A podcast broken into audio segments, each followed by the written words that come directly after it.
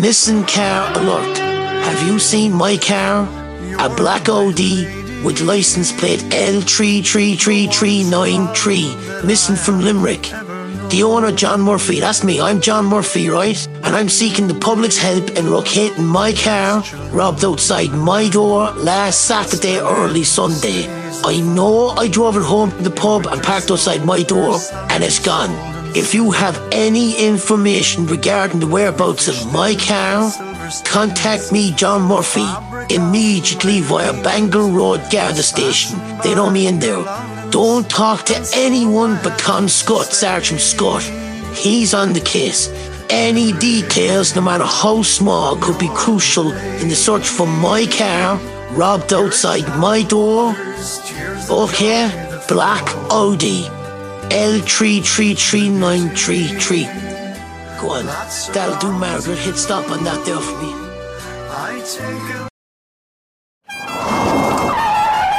That's going to sound really testy, though, where it's like I'm telling you not to do it because you're not going to put any effort into it. That's why I'm glad we recorded it. Or make me look bad. Just know that I will take the nuclear option, and on the next episode, it will be like I'll be editing you to sound like you've said entirely different things. Yeah. See, no, this is our preamble. This is our preamble. We got it. Hey. No, it's not. That's war. That's a declaration of war. Oh, listen, let's just talk about cars. The best bits. I'll use small words that you'll be sure to understand, you warthog-faced buffoon. What you just said is one of the most insanely idiotic things I have ever heard. Everyone in this room is now dumber for having listened to it. You are stupid. You have no taste, a lousy sense of humor, and you smell. Don't call me stupid. Hello, and welcome to The Best Bits, a movie podcast where we pick our favourite scenes from randomly selected, weirdly specific themes.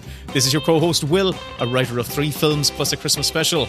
And I am joined once again by my co host and writer of one and a bit films and three and a bit episodes of television, Kevin. Hello, Kevin. Sorry, Will, there's a bit of a delay there. Great. Oh, wonderful. no, it's not. Hello, Will. I'm here. Um, I'm in a funny mood. Uh, we're doing car scenes, but not chase scenes, not car chase scenes, because we did that as episode three way back in Yeah. the doldrums of season one when we had shit audio and we didn't know what we were doing. Versus now, where we have Great audio, great sound And s- effects. Still don't know what we're doing. Kevin, we are talking. I got best car scene, right? You did. And I didn't know what way to cut it, except for Well, let's talking about. let's tell them what we were you were originally thinking, because we we slightly changed course. Haha.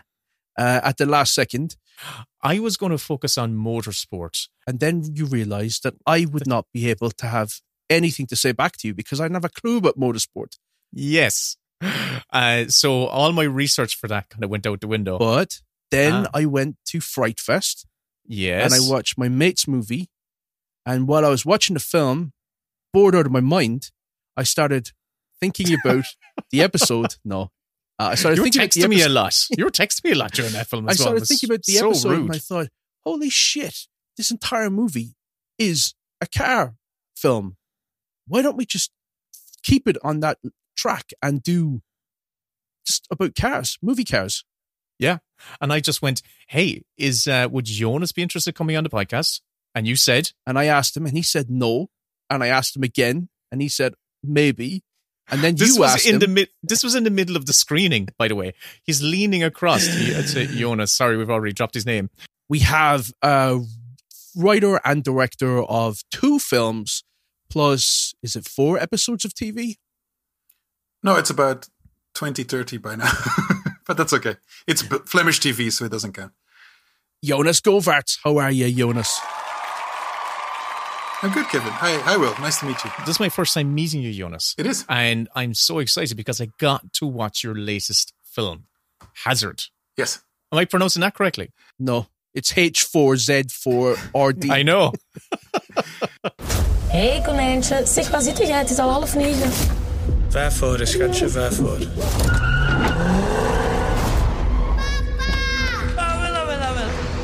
Ik heb een jobje. Een jobke. Wie ja? Carlos. Carlos is terug vrij of wat? Yep. Carlito! Op een limousine is hier! Gewoon een toerke doen. Gewoon een toerke doen. Esse doce!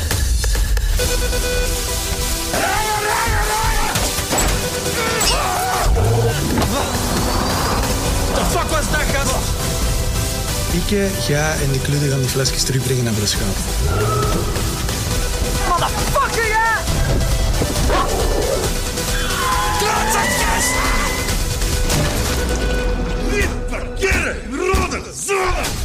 No, I uh, I chose a name that would work uh, over here uh, in the in the the French uh, way of saying it, like hazard is what we say. Um, Yeah. But then hazard is also has multiple meanings uh, in English, so I thought it would work. But it doesn't. It, it's backfired because now everyone is asking me how to pronounce it. So. Oh, really? H4Rs. Yeah. yeah. Oh, great. Oh, brilliant. Come here. It is a fantastic, fantastic film. Uh, it is uh, an, an adrenaline rush of a film, which f- predominantly features a car. I thought it was so exciting, incredibly well made, a gripping story. Hazard is an action comedy about a car obsessive named Noah, whose cousin offers him a simple job as a driver, but it soon turns into an unlikely and nerve wracking race through Antwerp, which will either cost him his life, his family, or his beloved car. Uh, excellent performances. And obviously, those performances wouldn't be excellent if they didn't have an excellent director directing them. So, uh, amazing job. Thank you so much. Yeah, it really is a great film. Like I, I knew you were doing it. Um, I knew roughly what it was like, but when I heard the budget, and I heard it's going to be like um a joyride film that is in Belgium for. Can you say the budget? Are you allowed to say what the budget is? Yeah, I think um, uh, it's it's not far off. My last film's budget was around three million, I'd say. Bel- yeah, uh, euros. Euros, yeah. Yeah. And I thought, well, that's going to be quite tight. But fuck me, do you get your money's worth on screen? The film feels huge. And there's one aspect to the movie which I- I didn't twig until you did the Q&A after the film, which was that the whole movie is from the perspective of being inside the car, being a Mhm. passenger for the along for the ride in the movie. Because the film feels so expansive and huge and it never feels constrained or stifling. And I knew I hadn't really seen the outside of the car until the very, very end, apart from that opening sort of sequence where the car drives past some plate shop windows and um, I saw the reflection. And I thought, this is really clever. Jonas is not relying on the typical cliched wheel spinning and the glamour shots of a car. But when you said that at the end, that the whole film was from within the perspective of being a passenger, I thought, wow, shit, you really pulled it off. yeah it makes you it makes you um, just think about what you can do with a camera because usually as a director one of the problems is where where do i put the camera and if you limit yourself to a very if you give yourself very strict rules then all of a sudden yeah your options are limited and they're very different from what you would do normally so if anything i knew it would look like nothing else because i, I kept very uh, strictly to those set of rules basically I remember seeing um, a behind the scenes interview with John Carpenter, and he was saying that he hated car scenes because you're really limited by what you can do. You, you've either got the camera, you know, shooting across the actors, or you've got it locked off on the hood of the car, shooting in through the windscreen. And he just didn't like them. He said they were a bane of his directing career. But you really, you get some dynamic and awesome shots in this film. It never feels like you're compromised by your budget or by the limitations of shooting in a car. So, who was your DP? It's a guy called Dries Del Putte. Um, I shot with him before a very obscure television series called Monster over 10 years ago. And he also shot some episodes of Tabula Rasa, that uh, TV show that you can see on Netflix as well. Uh, That's so- the the one that I saw, the episodes that I saw. Yeah. Yeah. what I loved was in in the kind of the the the normal you know dialogue scenes set in the car, the volume of the space in the car didn't feel confined or cramped. It was very spacious. You, you didn't feel like you're. It was claustrophobic in any way. Uh, you know, you know, especially in the more relaxed earlier scenes where you're you're getting used to the world of these with these characters. Um, and I loved that. I was like, oh, this is, must be a really wide angle lens that they used to capture this. It was looked amazing. It really did. Yeah, I think we'll get to it when we, we when we go to our movies. But uh, a big inspiration for that was um, the the opening car scene in Pulp Fiction, which also feels like that. And basically, if Yeah. you think about that scene, the two shot of them from the side, so the profiles, they're next to John Travolta's head, but he's still Yeah. you can still it's not too close to him that it's that it's it's claustrophobic. So you have to think like they probably have it at a huge camera hanging off that car from the side. Mm. So and, and I know Tarantino talks about getting inspiration from Up in Smoke, that Cheech and Chong movie that has a I've lot of car that. scenes. Oh, it's it's it's great. They're just smoking weed and driving around. But just the the the um the choice of shots is is um yeah exactly that. Like you you want you want to be relaxed. This is his vehicle, so you want to hang out with these people. What kind of shots do you use for that? And they're different from a chase scene or like a more uh, uh, a horror like scene. You have to you still have options in a car, even though they're limited. When you think about Tarantino, he gets a lot of stick for having feet in his films. Yeah. But as you're just talking about it, I'm thinking, yeah, didn't he loves his cars as well? Because he's got does. great car scenes in all of his movies. Mhm. And didn't he lock down like miles of LA for Once Upon a Time in Hollywood just to shoot Brad Pitt just driving around LA? Yeah.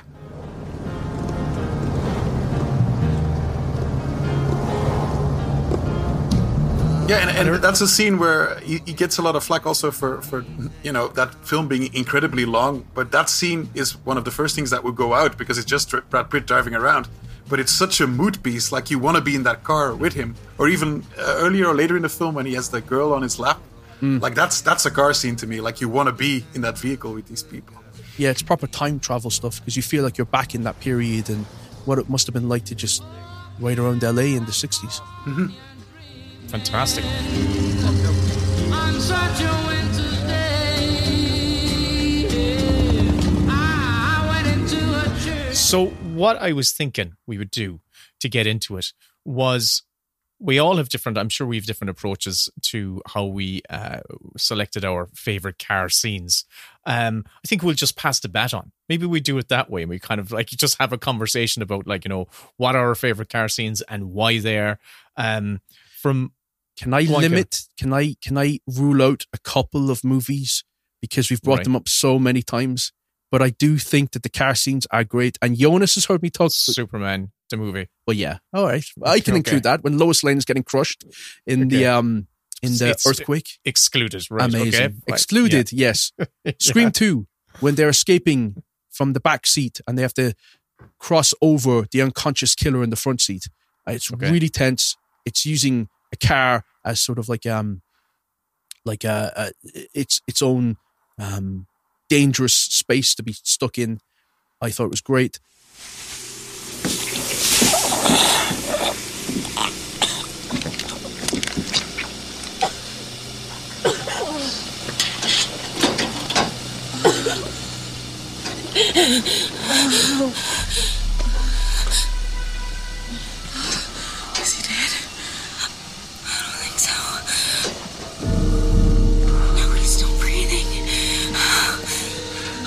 Oh. Is he dead? Oh, God, I think so. and also Jurassic Park when the T Rex is making shit of the Jeep and the kids are inside it.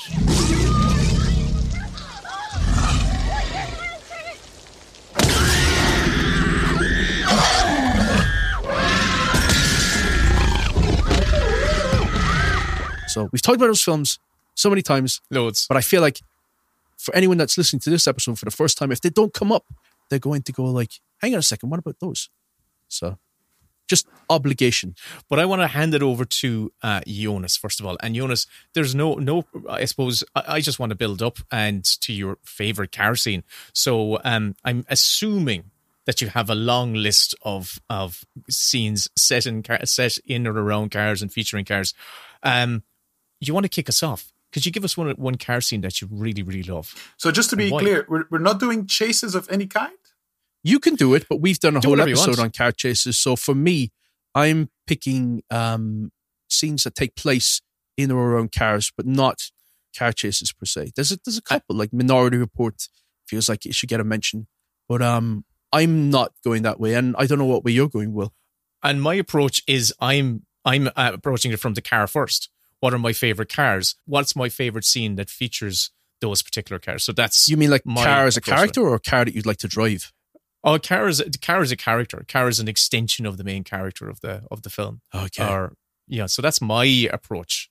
Um, and so you know you can take it any way you want it. There's no you you know whatever whatever you want to cut it, you go your way. What's the first one that popped into your head when you thought of doing this topic?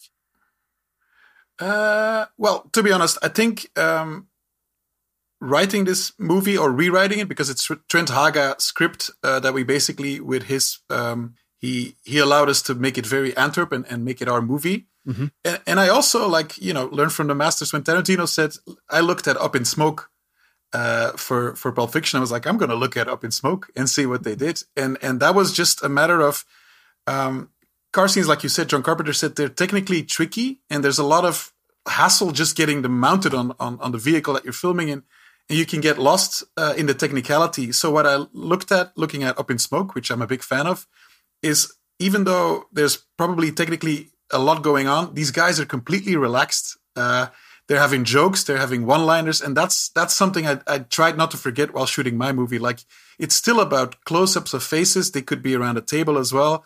They just happen to be in a car with a lot of traffic control. But we, I have to keep looking at the monitor at those spontaneous moments. There needs there needs to be comedy. So for the first part of my movie, there's a little part where um, he picks up his nephew, the, the main character, and and it turns into that kind of stoner comedy for a bit. Is and that and up in he- smoke, yeah, He yeah. raps. He gives him He his, raps. um, yes. Yeah. Yeah. Yeah. Exactly.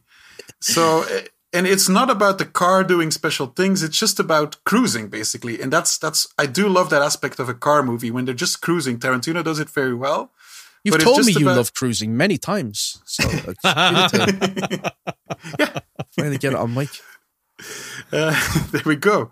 So uh, that's a, that's an example of just like you wish that stretch of road goes on and on, and these guys keep keep talking, smoking weed. Um, that's that's that would be my first example of a very cool car scene where nothing much happens except comedy. You know what I do got though, man? I got a joint, man. Oh, wow. All right. Hey, come on. Light it up. Let's get Chinese eyes, man. What kind of joint is this, man? Oh, it's a heavy duty joint, man. That looks like a toothpick, man. No, it's not a toothpick, man. No, hey, it is a toothpick, man. Oh, man, it's just. It is a toothpick. I must got it in the other pocket, man. Hold on, man. I got the real shit right here, man. Oh, that's my dick. Yeah, there we go. Hey, there you go, man. Light that sucker up, man. We'll go to the moon. Jeez, I hope your dick's bigger than this, man. Hey, man, you want to get out and walk, man? And you as when you mention cruising films, uh, it wasn't on my list, but it was close to my list. Of course, George Lucas's uh, American Graffiti. American Graffiti. Where were you in 62?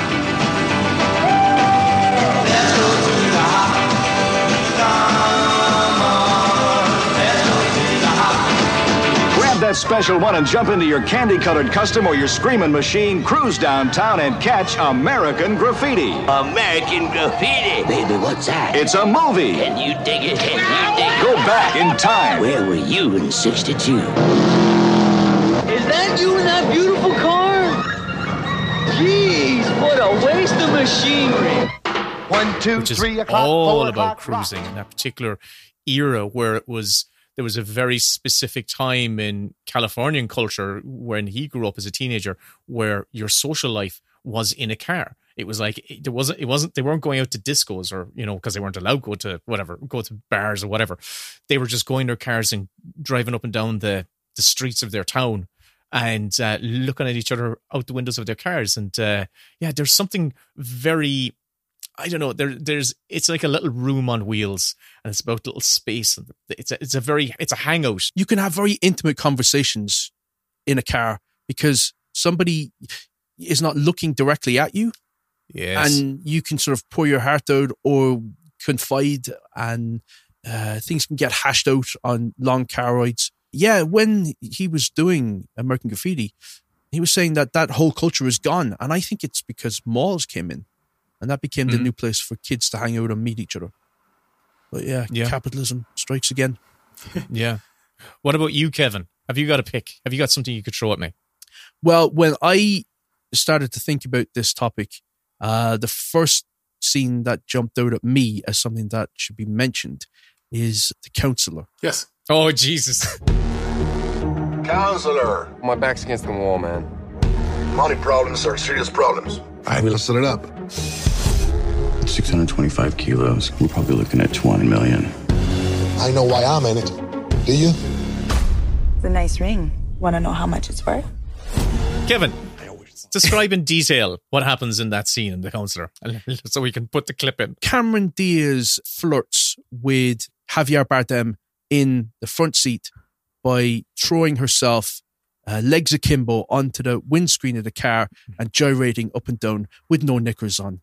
And it is, it's a very good film, I think. It's been heavily maligned, but that is such an audacious scene, such a fun scene that it was the first one that popped into my mind. And it's like the, the psycho uh, shower scene where you think you see more than you actually do. So my memory of that scene, I have whole other images that are not in the movie, but um, that's the power of great filmmaking, I suppose. What is it you'd like to forget? All right. I'd like to forget about Malkina fucking my car. What? See? What did you just say? I said I'd like to forget about Malkina fucking my car. I think. What the hell are you talking about? You remember that yellow California hat? Sure. Nice car. Very nice car. Huh? Anyway, this was a while back, not that long. Been getting it on for a while, and we came by one night. We were staying up at Cloudcroft. We drove out on a golf course and parked, and we're sitting there talking. And for no particular reason that I could see, she she slides off her knickers and hands them to me and gets out of the car. I asked her what she was doing, and she says, "I'm going to fuck your car." All right. Leave the door open.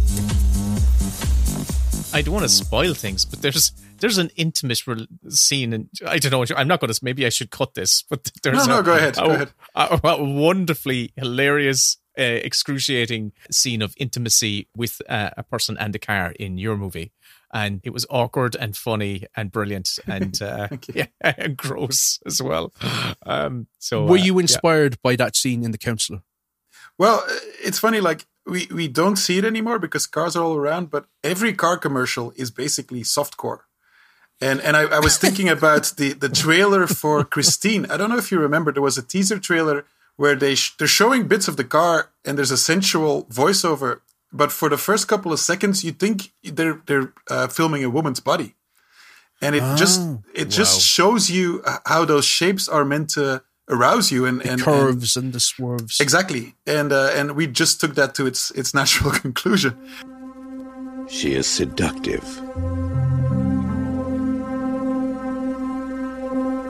She is passionate. She is possessive. She is pure. Evil. She is Christine. So I think yeah, that was definitely an inspiration, and also I think the Pixar one did that as well with um, Cars. Cars. that first teaser trailer. Yeah, but it is it is a thing. It isn't. It is a thing where like you know you have folks who really truly do fall in love with cars or have are, are aroused by cars, and I suppose maybe Well, that's yeah, your lead some- character, isn't it? He is um he's a gearhead. He loves his car. Well, the, the first scene is meant to be very sensual, where he basically washes his car in like slow Yeah. motion. but the character that comes in later, he takes it one step further. That's the idea. And um, the actor that performed that scene, he was like, "How am I supposed to do this?" And I did find some uh, clips on uh, the internet that showed people actually doing what he um, is is doing in our fiction, basically. And he uh, he asked me to never send those things again because they're quite quite rough. Yeah. Did you like the scene in Titan? Is it Titan or Titan? Yeah, how do you say Titan, yeah. Titan. I, I, I uh, adore that entire movie. Uh, I, I Mhm. saw it multiple times in the cinema. It, uh, it, it, it, I, it, yeah, it's a very warm movie to me, and uh, it feels like a hot bath to me. I don't know what that says about me. I love that movie. Yeah, This feels like a reaction to that film. Your scene feels like a reaction to that. Sure, sure. What about you, Um, Will? Did you have any sort of scenes that came? to Uh, as I mentioned earlier, the way I approached this topic was I approached it from the car first. Like, what are the iconic, what are the iconic uh, cars that I absolutely adore, and what are the scenes that I love uh, that featured in them? And for me, the first car that I remember absolutely loving uh, that was in the film was in Tim Burton's Batman. I loved What that car was it? Batmobile. The, Ba- the, the, it was the Batmobile, Kevin. All It was- right. No, it was Commissioner Gordon's car. I fucking love Commissioner Gordon's car. Wow. Get in the car.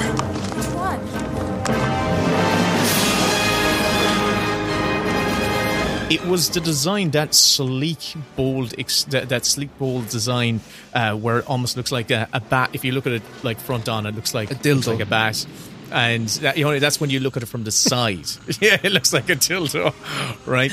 But I uh, watched some documentaries about them making it, and you know they they carved the shape out of like you know they, they- out of modeling clay first of all and they actually built a fiberglass model a life-size one put it onto the chassis and then when they had it on they, they realized only then when they had like a full model they realized there was no door oh, because the roof slides back and he jumps in from the top. Yeah. and that that created a question of like how does batman get in and they were like oh shit and they really had so the the inspiration was I just I heard the talcum powder comic. Kevin. I should have said inspiration was Vaseline.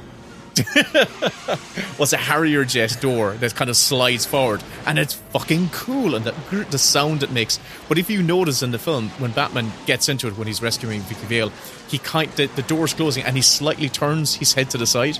It's because The ears. He, the ears were they actually had to the ears were too big first of all, and they had to make a special uh, bat uh, mask that had shorter ears, and he had to still had to turn to the side to actually just fit into the into the car. It was so. What's your favorite Batmobile, Jonas? I, I um, mainly remember that one as well uh, because I was nine when that movie came out. We weren't allowed to see it, but you, you saw the trailer and you saw the promos, and um, that thing looked just uh, incredible. Yeah, so that's the one uh, for me. That's the one Batmobile that exists. Really. Shields.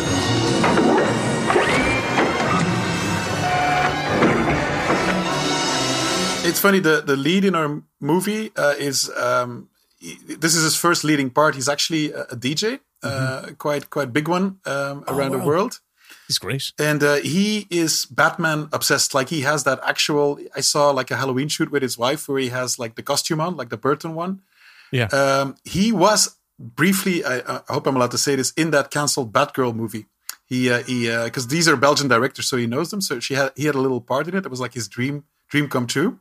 Wow. And um, and I think he was contemplating buying that Batmobile, like a replica of the one we're talking about, until realizing You- like the the eighty nine one. Yeah, yeah, he was It's absolutely fucking huge. he, I think he he once bid. Um, I won't won't speak him on the DeLorean for like Back to the Future. He's so obsessed that he and but then he real, came to his senses and realized I can't drive these in the streets and I can't put them anywhere. So why would I do this?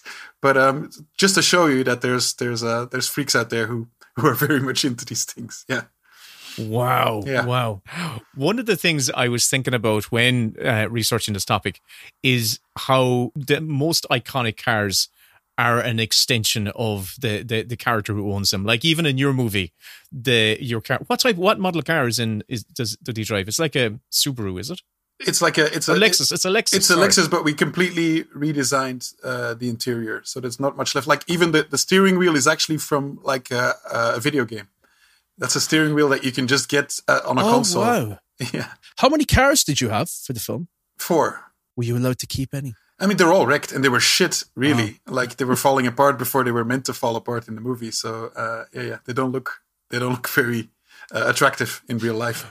So I'm I'm curious, Jonas. So when you were thinking about when you were thinking about the car Mhm. and picking the car for your lead character, what uh, uh, was it already predetermined in the script, or did you, is that something that you thought about post script, or was it you know when was that decision made? the all the, the trinkets and the color were were uh, decided beforehand. Like I knew I knew I wanted lots of references to like his gambling addiction and things like that. Like it's all like eight balls and and and uh, dice and stuff like that. Little little references to his family life.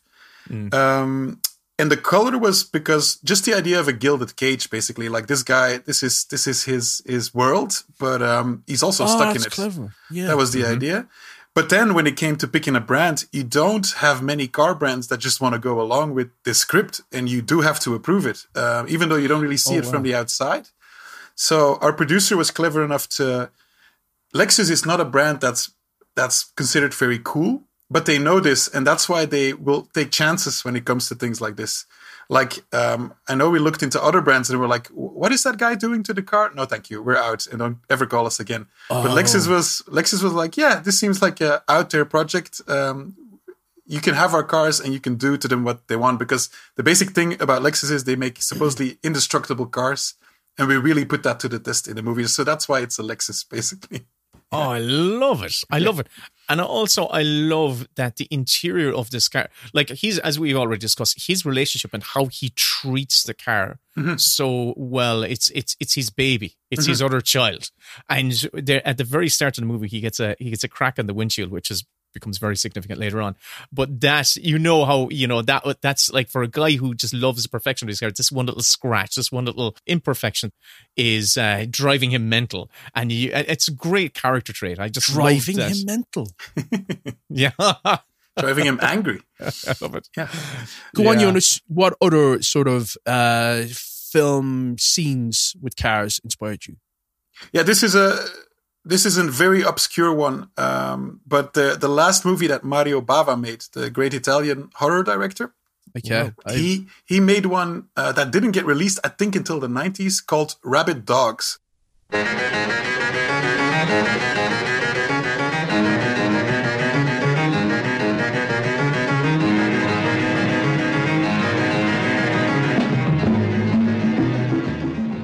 and it was it wasn't a horror picture it was a gangster movie and it was basically three or four uh, gangsters sweaty big gangsters in italy.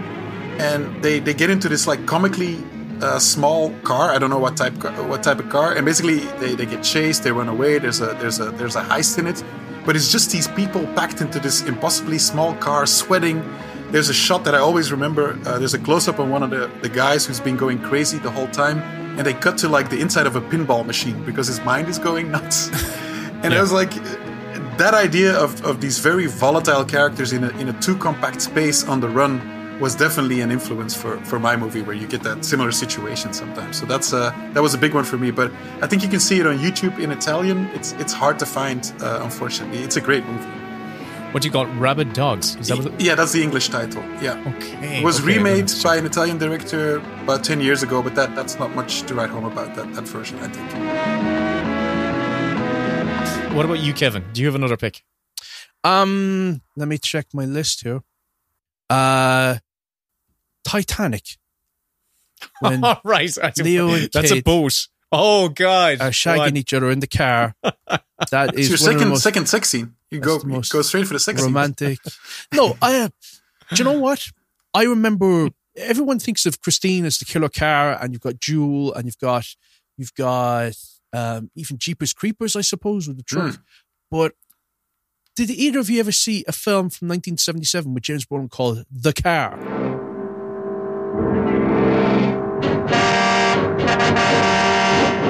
Evil has visited the earth in many forms. Now it returns as the car.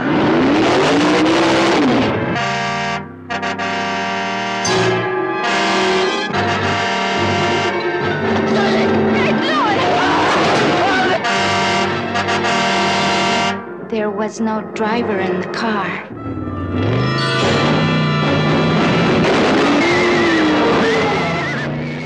You know who bought that car? The real thing.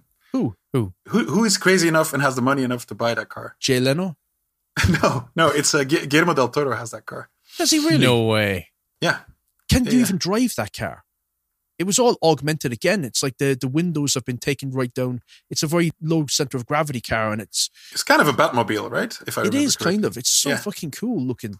Mhm. But um, yeah, it's it's it's basically if the devil was a car, it's that car, and um, there was a really tense death scene in it where uh, there's a girl on the phone and she's she's based basically being harassed by the car earlier on, and she feels like there's something ominous about that car and and who who was driving it and what have you.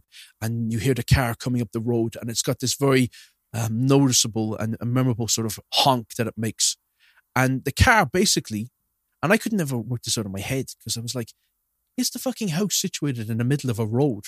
How did the car drive at top speed right through the entire house and flatten her and go out the other side?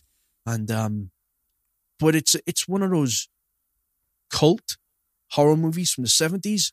But it's such a cool looking car, and it's such a it's such a it's worth a mention, I think. Hello, Wade. It's me, baby. No, I'm home. Uh, Chaz went over to his place. He said he'd be back in a few minutes. Uh, Wade, uh, no, I'm all right. I'm all right. Listen to me. Listen to me. As I was coming up to the house, that crazy wind came up. I, it almost blew me off my feet. I, Wade, I, I, I think I hear the engine of that damn car. Wade, it uh, sounds so weird. Wait, I'm scared. No, I promise you I won't go out. Tell me what to do, baby. I, I,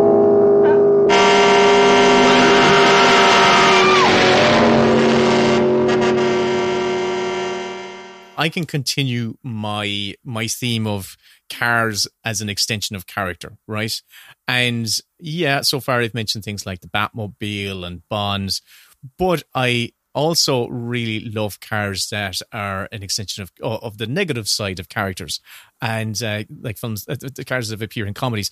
And Titanic. one car that is one car that is for me iconic and one that is I have a fondness for because it looks so awful and ugly is the car in National Lampoon's Vacation.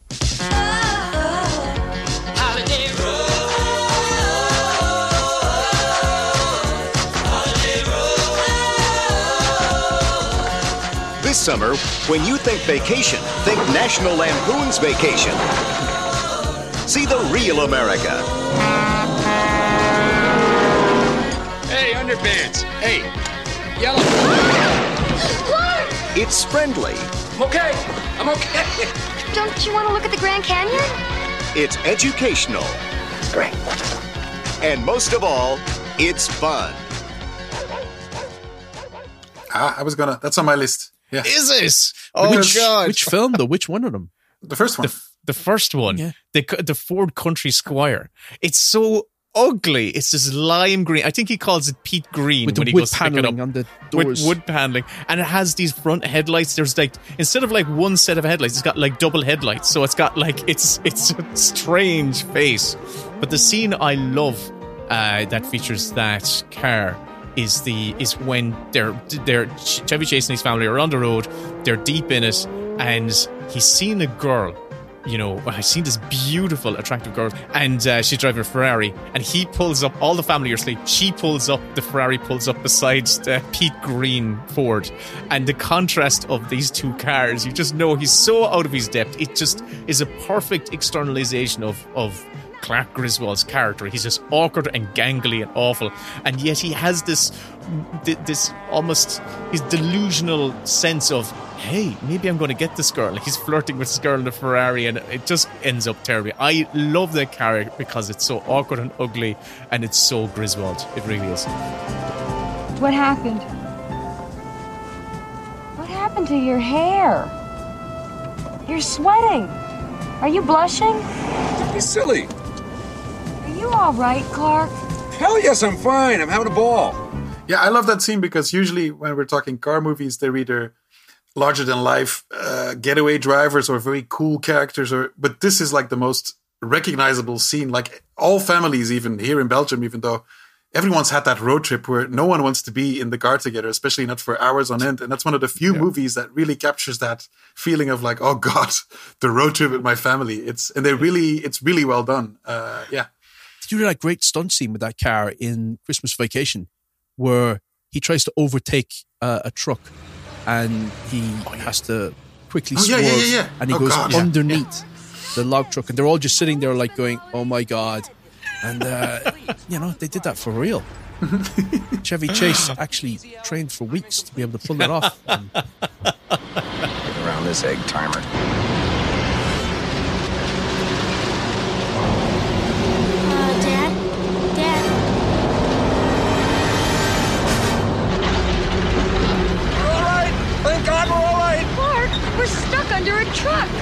You honestly think I don't know that? Come on, you guys, don't fight. Ah, for Christ's sake, I didn't do this on purpose. Our Father, who art in heaven, hallowed be thy name. And forgive my husband. He knows not what he does. Amen.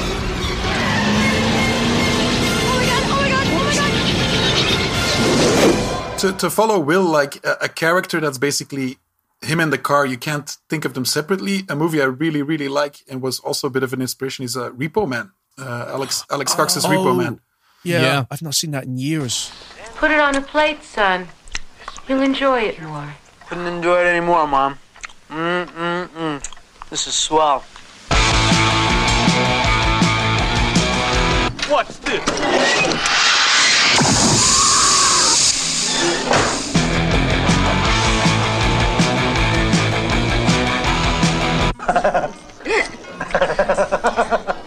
Charming friends you got there, Otto. Thanks. I made it myself. and also and it's something i try to do in in H4Z4RD as well is like because the car is is um well it's if it's in a city you really because there's four there's a lot of windows in a car you you get a feel of the city as well taxi driver does that obviously Yeah. like it's it's not just it's not just about the car it's about the environment around it and that's something i really wanted to do with my movie like it's not just a one location thriller it's about the buildings outside, the roads outside, the people outside. And I think Repo Man is, is a beautiful example of that, of like you get a, a feel of it's LA, right? I think. Is it LA? It's No, some- I think so. Yeah. Yeah. junkyard I version. You're reminding me though with Repo Man of whenever they try to do futuristic movies, the, the, the thing that they Mhm. always kind of fall down on is what cars look like in the future. Sure. Demolition Man and as I said, Minority Report and things like that. Uh, They're always Tesla, Tesla type things or something. Yeah. Yeah. Mm-hmm. no windows, Well, in car, no car, doors, no headlights. cars are the one thing where if you're if you're whatever era you're you're you're in, like if you look on the street, you, you go 50 years back. Basically, there's cars from. It's not just from one era. When you that's often a mistake they make. Like all the cars look the same, while that's not true in real life either. You you get a variety of different models uh, from different eras when you're out on the street. I'm going to go. I need to get a couple of the obvious ones off the list, right? Really, really obvious ones. Herbie. I love Herbie. Me too. I love Herbie. That love bug, that beetle is just. I watched those videotapes when I was a kid. I remember get, renting those out from the video library, and he Herbie had a real personality, was a real character, and I don't know. It just I still have a soft spot for Herbie, and I want to see another Herbie film. That's all I'm saying. I want Disney. Disney, you've got this whole streaming platform. Give me a Herbie movie again, please. But aside from that, I've got to talk about the Ecto One. Something strange in your neighborhood. Who you gonna call? That's iconic. Ecto One is classic. It was originally a hearse. It was originally designed as a hearse or an ambulance, right? And what I love about when we first see the Ecto One after it's been done up, it's almost like the introduction of a whole new member of the team. When you're introduced by teas, like you know the the way the the, the way it's kind of the, the and the, the, the way it's shot and the way it's introduced when in kind of little individual close-ups, but also it's siren. It has a very iconic siren.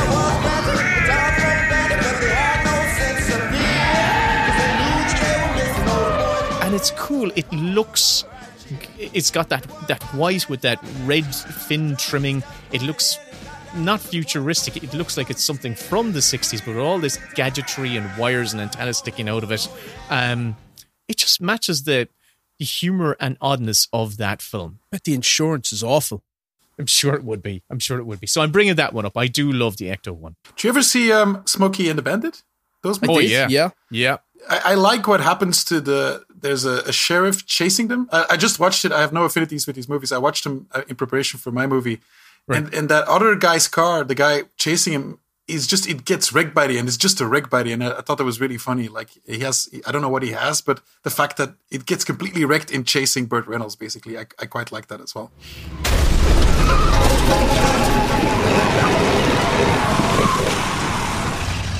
Daddy, the top came off.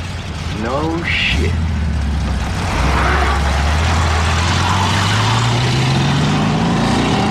I've got one for you. The Blues Brothers.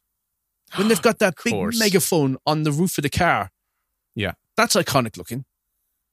Absolutely. and it has one of the massive, greatest car pileups in history. The day I get out of prison, my own brother picks me up in a police car. That's one thing that I do twinge about when I watch some films is when a beautiful car gets destroyed. It's like, oh, why'd you do that? I know it's probably fiberglass and it's a uh, reproduction and what have you, but it's like, ah, that was such a beautiful car. Why did you have to t- smash it up like that? But Jonas, did you feel any guilt when you were smashing up your car? No, I was mainly worried like we're not supposed to smash it this hard yet. What, And what what are we about the movie when you smashed up the movie car? Right, right, right. Yes, yes. Uh, no, no, I I do remember as a child that that something that would take me out of movies. Like, oh no, they they broke that very expensive car. like it's something I, I used to worry about. Yeah, not so much anymore. But um, yeah, I've got a scene which involves smashing up of a beautiful car, and it's a and it's a, an iconic car, and it's from Ferris Bueller's Day Off. They bought it. oh yeah, The Ferrari, Cameron's dad's Ferrari that they take for they take out in their day off adventure, and when they come back, they are, I love the scene where they're where they're trying to reverse the mileage on the clock. And so he, you know, Ferris has got it jacked up, and he's like, you know, trying trying to put it in reverse, and they realize, oh shit, the clock doesn't go backwards. It doesn't work that way, and Cameron just loses it. Can't stand him, and I hate this goddamn car. Who do you love? Who do you love? You love a car.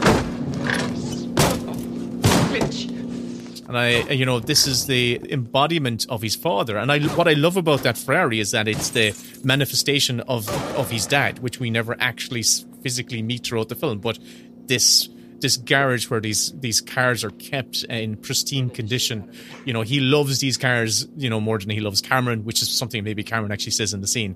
Then Cameron just fucking kicks the bumper, and that car goes in reverse out that back window. My father will come home, you see what I did. I can't hide this. He'll come home, he'll see what I did, he'll have to deal with me. I don't care, I really don't. I'm just tired of being afraid. Hell with him.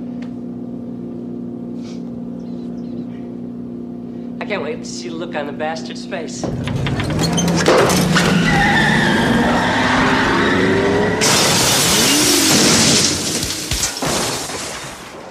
I remember watching it the first time. I remember like putting my hands in my mouth going, oh no, he's dead. He's actually dead. He's actually going to be killed. We talk about being killed, but he is actually going to die.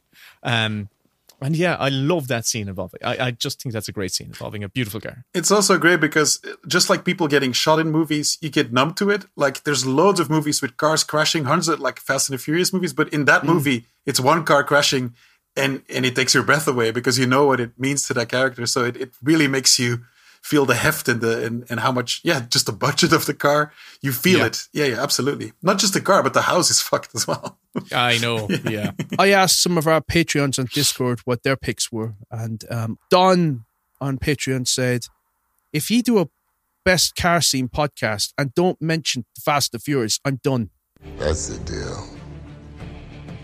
Take it or leave it. So we've mentioned it there. James Doherty said uh, the scene in Hereditary. It's um, a headbanger of a scene. Ronin.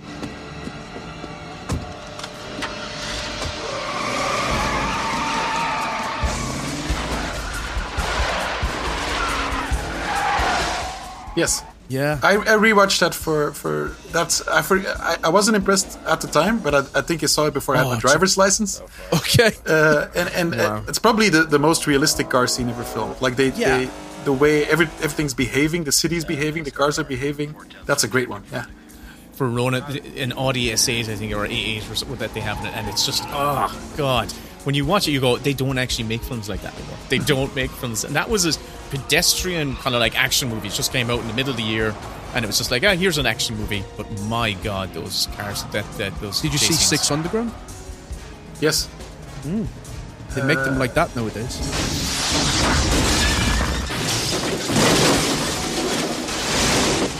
I love the opening five minutes or ten minutes of that movie because they really hit I people. think it's like 20 minutes. yeah, and then it, it as soon as it's not a chase anymore, it didn't interest me anymore. But I did like that opening because it was so brutal and vulgar.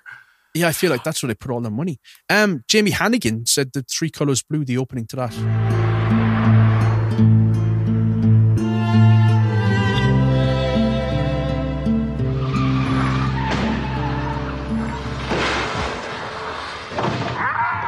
Oh, the crash. Mm-hmm. Oh, okay. There's one for you. Crash. Yeah, uh, yeah, yeah. Not a massive fan of Crash myself. Which one? I, oh shit! There's two crashes. You're right. You're right. I always oh am. my Will. god. Oh god. Yeah. Yeah. Yeah. Yeah. Yeah. I'm thinking of. I'm thinking of the other one. Ones I haven't mentioned, but I think are spectacular. Children of Men, the scene that uh, takes place in the car where Julianne Moore gets um, assassinated. Jesus! Got gun! Cover Kate!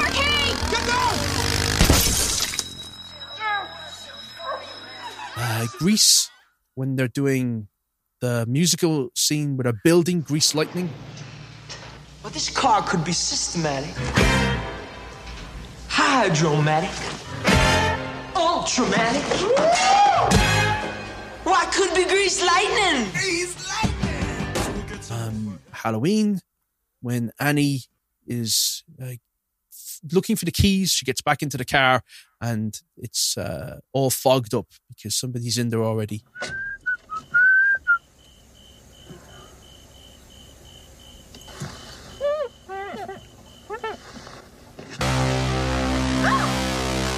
Oh, this is something else that I made a note of, and I think I should mention.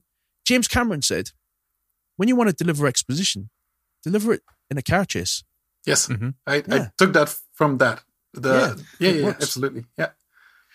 But I went for one where the car is an extension of the characters. It's also the setting for the majority of the movie.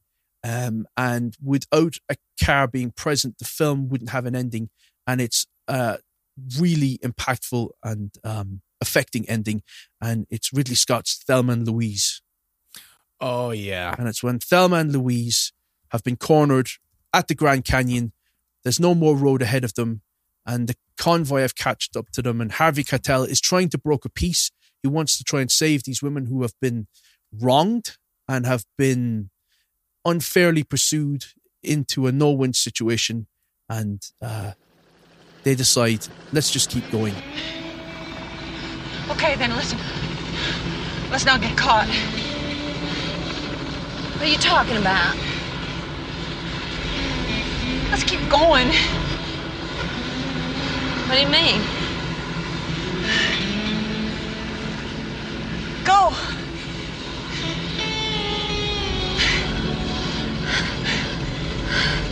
You sure? Yeah.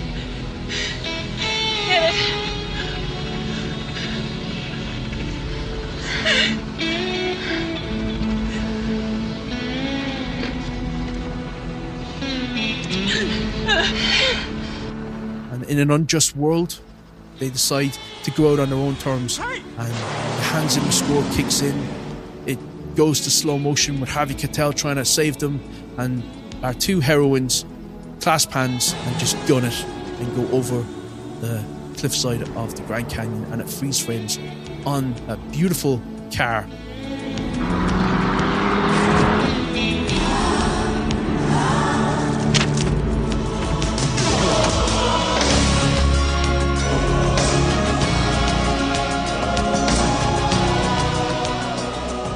It's a great ending. It's a great car scene. And I thought that would be my pick. Damn, damn good pick, Kevin Lehan. Jonas, do you have any honorable mentions? Uh, I'll do two short honorable mentions if that's okay. Yeah. Uh, Final Destination 2 is the one that starts with the truck It's losing great. the tree locks. Son of a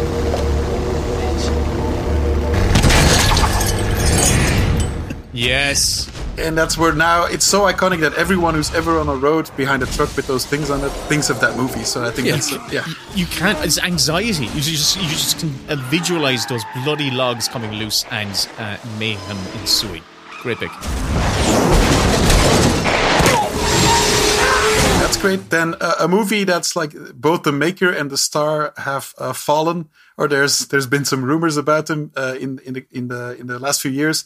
I really enjoyed uh, Brawl in Cell Block 99 when it came out.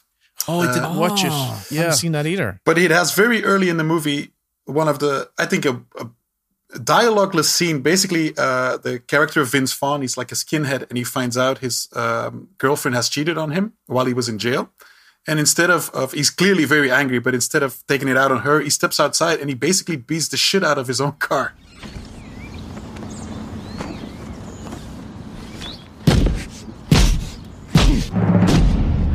And it's such it's such a Fighter. beautiful scene and it's like this this uh, yeah a portrait of masculinity which i thought was very interesting. And then by the time he's done he just goes inside and they continue you know their relationship or they try to figure it out. But i thought that was a very well observed scene that i've always remembered. It's very cool.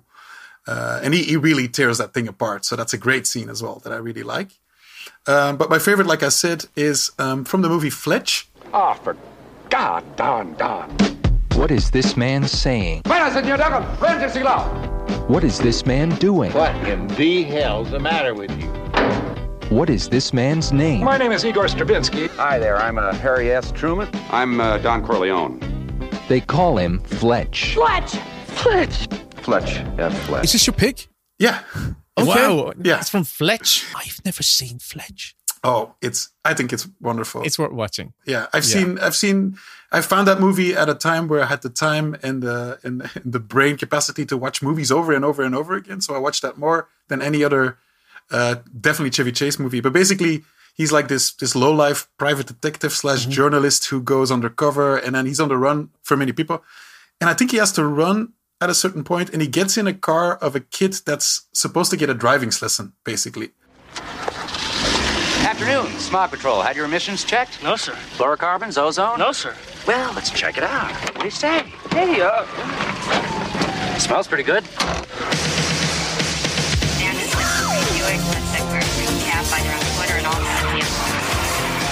and he pretends to be that kid's driver but they they go on like a high speed chase over like very uh, busy roads basically and chevy chase seems to be improvising his way through like a highly technically dangerous car scene and that was a great inspiration for me like you, you don't have to get stuck to the technical side of things it, it can be funny as well as like very exciting so when the cops start chasing him there's like bikes motorized cops coming driving next to the car and he's just riffing and saying, "Oh, these are Bob and Terry, and they're part of the chase, and they're this is all part of the of your driving lesson, basically."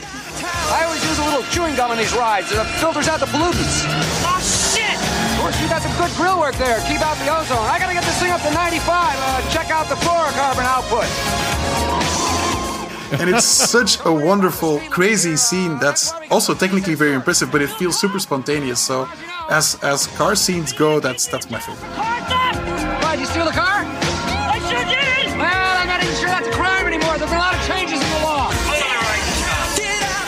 Oh, Jonas, you've made me want to go back and watch Fletch. I haven't seen it in so, so long. I want to see it now.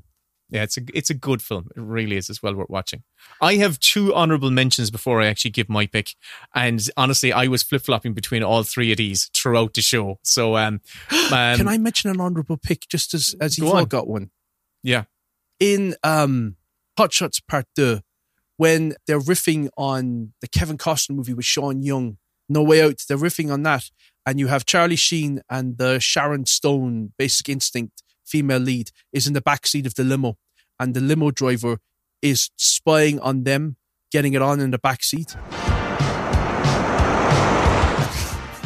And he's like getting popcorn and he's he's getting out of the car and he's cycling up beside them and he's got like those um slot machine uh what would you call them viewfinder things to sort of spy them and uh, he's recording with a camcorder in the front this is very very fun just came to me there when, it, when you were saying brilliant. So I'm following my theme of cars as an extension of protagonist or, or extension of character. One of my honorable mentions is the Ford Mustang uh, Fastback GT from Bullitt.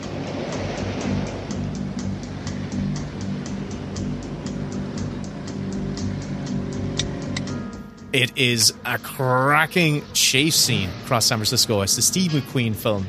And this gorgeous muscle car piloted by Steve McQueen through the streets of San Francisco. It's uh, an, an incredible chase, but it's a beautiful car. It's like McQueen himself. It's American. It's muscular. It's it's compact. It's determined. very small. It's yeah. So it's compact. It's determined. It's it's ferocious. And uh, it's a bullet. It's a fucking bullet of a car. It really is. I love that scene. My other honorable mention, and this is very close second place, is from Mad Max Fury Road.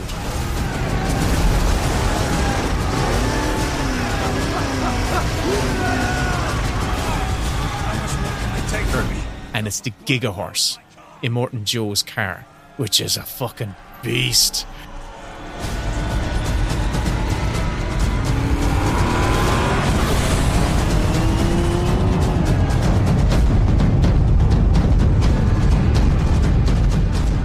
Is two Cadillacs soldered to each other. And in a world where resources are few and Cadillacs are fewer, Immortan Joe is the guy who would have two soldered together.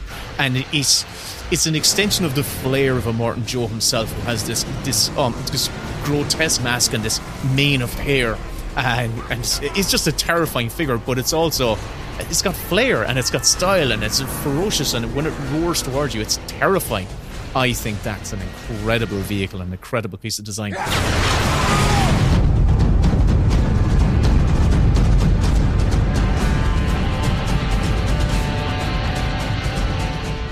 But I'm a child of the 80s. I'm a cliche. Jonas, what do you think it is? Well, it, we can all hum the theme song, can't we? That's the Of one. isn't course we can. Yes. I knew he was going to do this. it's got to be the DeLorean from Back to the Future. When I was talking about cars being an extension of character, I think the DeLorean is an extension of both Marty McFly and Doc Brown. An Irish car. Is it? Yeah. The DeLorean was made in Belfast. Oh, oh wow. Uh, Mr. DeLorean was in court on cocaine trafficking charges and stuff like that. The business has gone gone to shit, but it's a cool looking car. It was it that kind of stainless steel effect, and that the DeLorean model itself, kind of for me, is is the Marty McFly. But then all the gadgets that are thrown on top of it, that's the Doc Brown. And the scene I love is when Marty sees the DeLorean for the first time and Doc is introducing him to the car, you know, and, and he's remote controlling it with um, Einstein in the seat. And, you know, it, it's just. It's just one of the most exciting car scenes for me, where this car is a time machine, and when it hits 88 miles an hour, you're back to 1955 or, or into 2015. When this baby hits 88 miles per hour, you're gonna see some serious shit.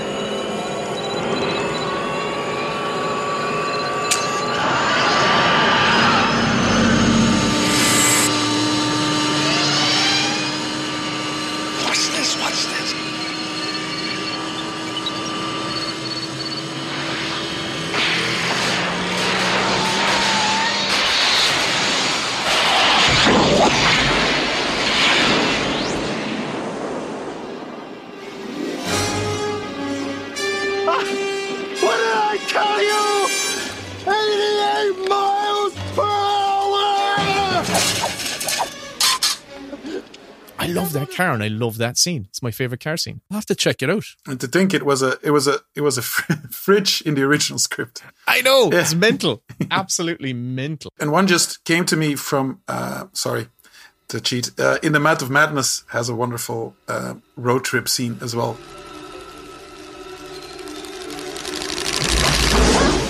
They Oh, basically, with- Yeah. yeah, That's a uh, little. um, is it John Carpenter on a bicycle? Is like yeah, it's not him, but it looks like him. Yeah, yeah. But it kind of goes from from reality to surreality, and and and in the car, uh, I think uh, Sam Neill looks out the window while his companion is sleeping, and he basically sees that they're above the clouds, the wheels are spinning above the clouds. It's an amazing image that uh, just came to me.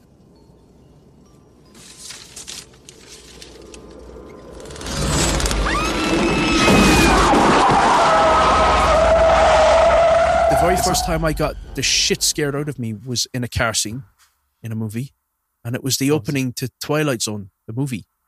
Oh yeah, Yeah, Yeah, great. when- oh yeah. Describe that one, Kevin. Go on. It's Dan Aykroyd and Albert Brooks, Yeah. and Dan Aykroyd wants to tell him something scary. Do you want to see something scary? He says to him, and he says, "You're gonna have to pull over." I loved it. Hey, you you want to see something really scary? You bet. Really? Yeah.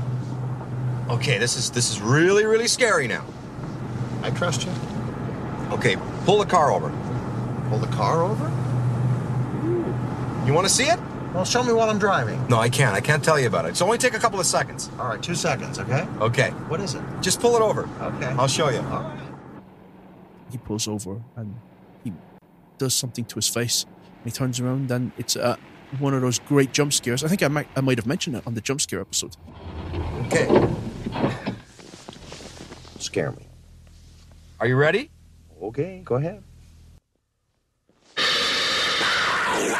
But uh, that scared the living piss out of me. I was sat on the top of the stairs, like peeking down at the TV to see what this film was about, and I regretted it after that.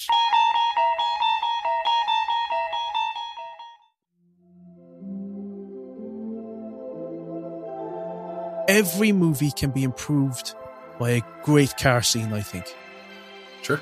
especially westerns. and medieval epics. Yes, I mean, Army of Darkness Like has, has that, so that makes sense. Oh, it does.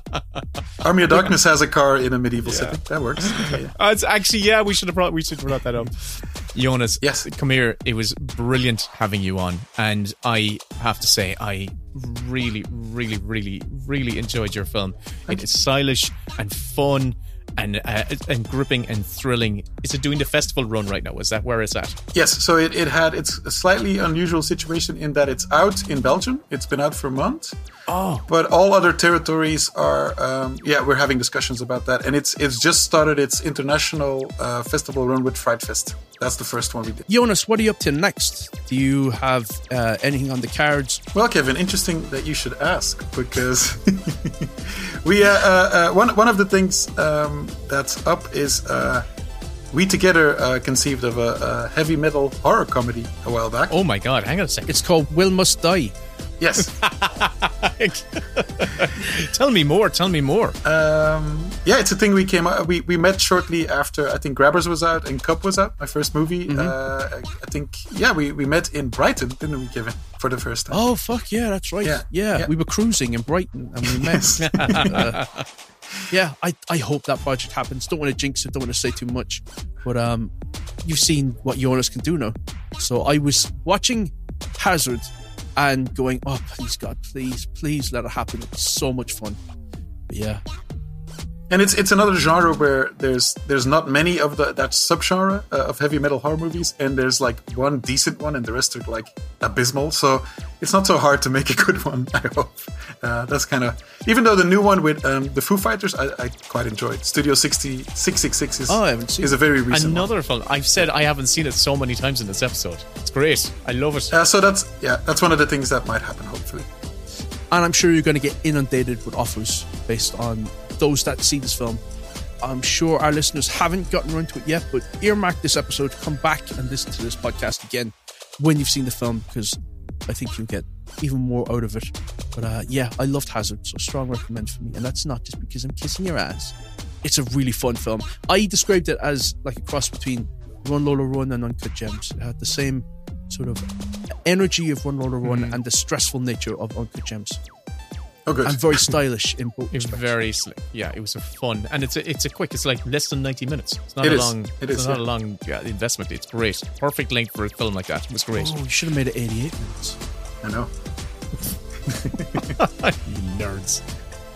Well, cheers, Jonas. Thanks for coming on. Yeah, we Thank really you. appreciate it. This is great Kevin, fun. should we spin the wheel and and? Uh, oh yeah, fuck, I do forgot that. about that. Yeah, hello. If we wrap up the show. Um, I could, if if I'd remembered, I could have given it to Jonas to spin, but uh, Oh, it's an actual wheel. Yeah. An app. Okay. Oh, okay. Okay. I thought you were just great actors whenever you did that. I'm gonna spin it. You can't hear it now because the sound effect we put in afterwards. So it's called movie magic, Jonas. Yes, it's yes. movie magic or podcast magic. Okay. It's saying best movie within a movie. Oh, See. Hello. What does that that's, mean? that's one of my favorite things ever. Yeah. What does that mean? though? Okay. Best movie within a movie. Are we talking about real movies within movies? Like uh, when, um, when, uh, the thing from another world is on the TV screen in Halloween, or are we talking Hmm. about like Day for Night, the Truffaut film, where they're making a movie? Or like Or Living. Oblivion. Or just a fictional movie within a movie, like Stab. like or, or popcorn. Yeah. Bowfinger. Yeah. Or Bowfinger. demons. Demons. Oh yeah, Yeah. takes We place could in the just cinema. keep rolling. Let's just keep rolling. All right, let's get this in the can. okay. Well, folks, uh, we are welcome to the Best Bits, a movie podcast where we. and this week we are discussing movies within movies with Jonas. Uh, See, this is why we have in our title or in our blurb um, weirdly specific, randomly selected. 'Cause This is weirdly specific again. Movies within movies. Okay. Yeah, I'm looking forward Next to that. episode. Cheers, Jonas. Cheers.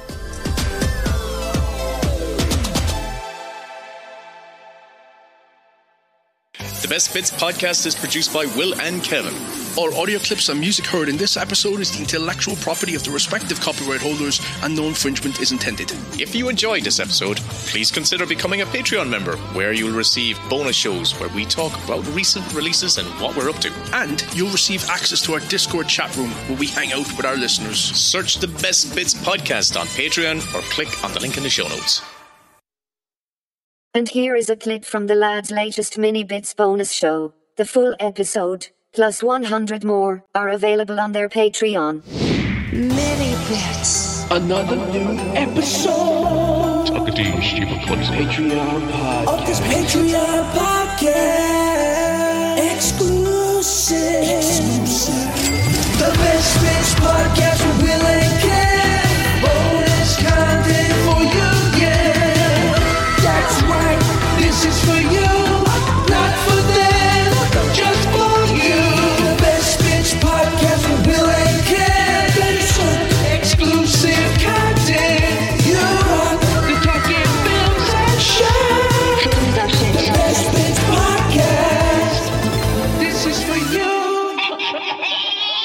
Kevin, how are you? Hi, honey. How are you? Oh, you know, I've got this. I've got my corn sorted out. I went to the chiropodist the other day, and uh, she Your said, uh, corn? "My corns." Did you, ever get, did you ever get corns? No. Did you know what a corn is? Yeah, it's a bunion on your foot, isn't it? Yeah, like in between your toes, stuff like that. Do you, Um, do you not wear any shoes like around the house? You walk No, around I, I, barefoot? I wear no. It's the opposite. GA shorts. It's the opposite. I wear incredibly tight shoes, like those Chinese women Oh, who get their feet bound, who had their feet bound, like you know, before the turn of this Yeah. last century, and so they had incredible corns and bunions. This is a great opener for a mini bits episode where we get people disgusted. Squally, it's episode 73 of the mini bits. I'm Kevin, you're Will. This is our Patreon podcast. Thank you to all our lovely patrons. Yeah. A few of you have jumped in recently. I don't know what we said. We try to goad people into joining up every single episode, and then every so often it's like a lot of people join because of one specific episode. And Yeah. I'm like, what did we, how did we say it? What did we say on that episode that's different to the other 270 episodes? Maybe it didn't sound as desperate. Maybe, maybe we said don't join. Maybe reverse psychology. That's how we should do it. Reverse psychology. Don't join up to our Patreon. Don't. It's, you don't. Des- Everybody cancel. you don't deserve to be in this group. We don't want you. We don't We like the look of you. you. We don't. We don't need anybody. it's just us. It's absolutely just us. Hey, should we tell people we we did? I don't know. Maybe we shouldn't say it on mic, especially so early. We did an interview with the Irish Examiner last Friday. We did. Yeah. And uh, How do you think yeah, I? How do you think I did? I, I, I think you did all right. Like you didn't interrupt me once, so I was delighted with how I came across. But you know, there's no sort of time limit on this. We don't know when it's going to get posted. One of our friends was saying, Kathy at the cinema was saying that their interview with, did they do the Examiner as well? It was six Uh, months yeah. before it posted. And, and the Guardian, I'm pretty sure they were they were profiled in the Guar- Guardian as well. yeah, but we don't do any really promotion. Like we don't do anything. Well, this is our first time getting any sort of like proper coverage, which is going to be mad. So, um, uh, listen to all you listeners who have uh, found us before we explode. You're you're you're you're an OG. bust. You're an OG listener before Kevin starts getting gold chains from all his Patreon dash. I think I'm more of a silver than a gold. I think Oh, yeah. my uh, undertones suit more silver. But uh, yeah, I just want to die. goes I- with my Prince Albert. your hat? Yeah. I want Speaking one of the- which, I want one of those diamond studs in my tooth. That's all I want. So I can go bing whenever I'm on a call. oh yeah, bing.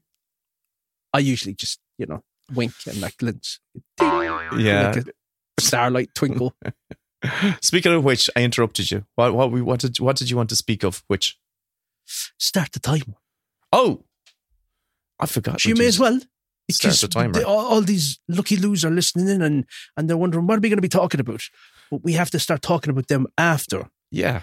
we, we say goodbye. But look, I wanted to talk to you about. Um, well, you've seen a few things. You've seen the new Godzilla film. Yes. I've seen the first Omen.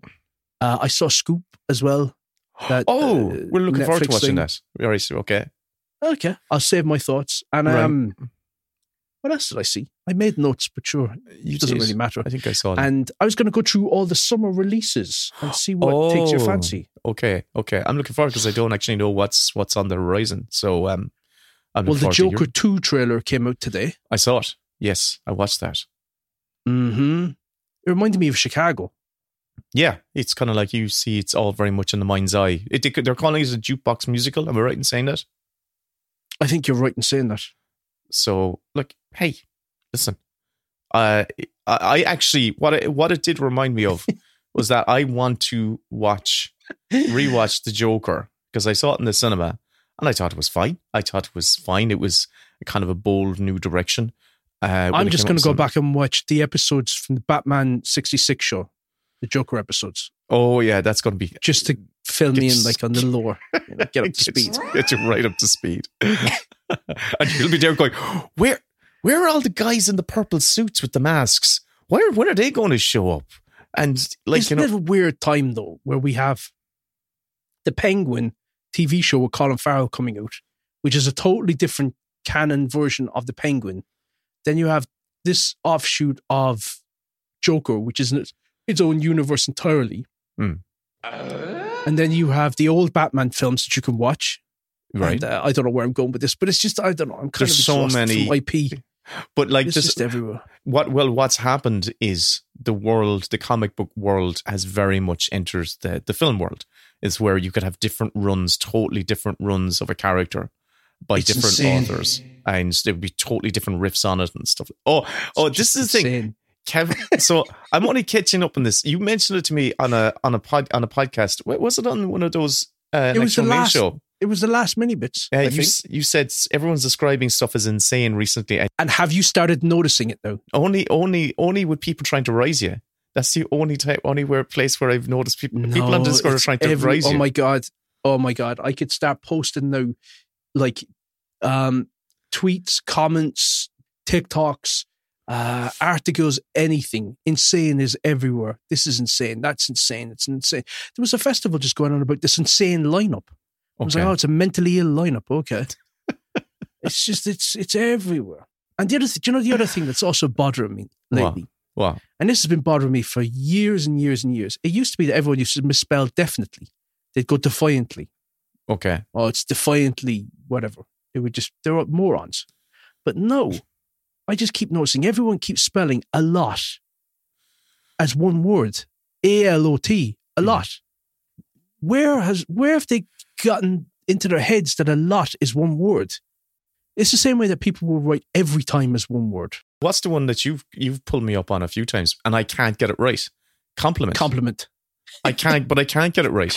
It's like the But you I. because I told you the other day. Yeah, and I went searching for it and I couldn't find it because I had to actually had there's to use it. If there's an I in compliment, it's Yeah. I'm paying you Ah, a compliment. That's a good way to remember it. Okay, good. And then I, I wrote that to you. but you did, and I went to try and find it because I was I would found myself writing the word compliment, and I went, "Shit, Kevin." But, I, but you, you gave me a thumbs up, which meant in my world that, yeah, I read that. Thanks. But I did, right? I'm talking about a couple of days later when I was faced with the exact same hurdle of writing the word compliment, I went, okay, what did Kevin say again about compliment?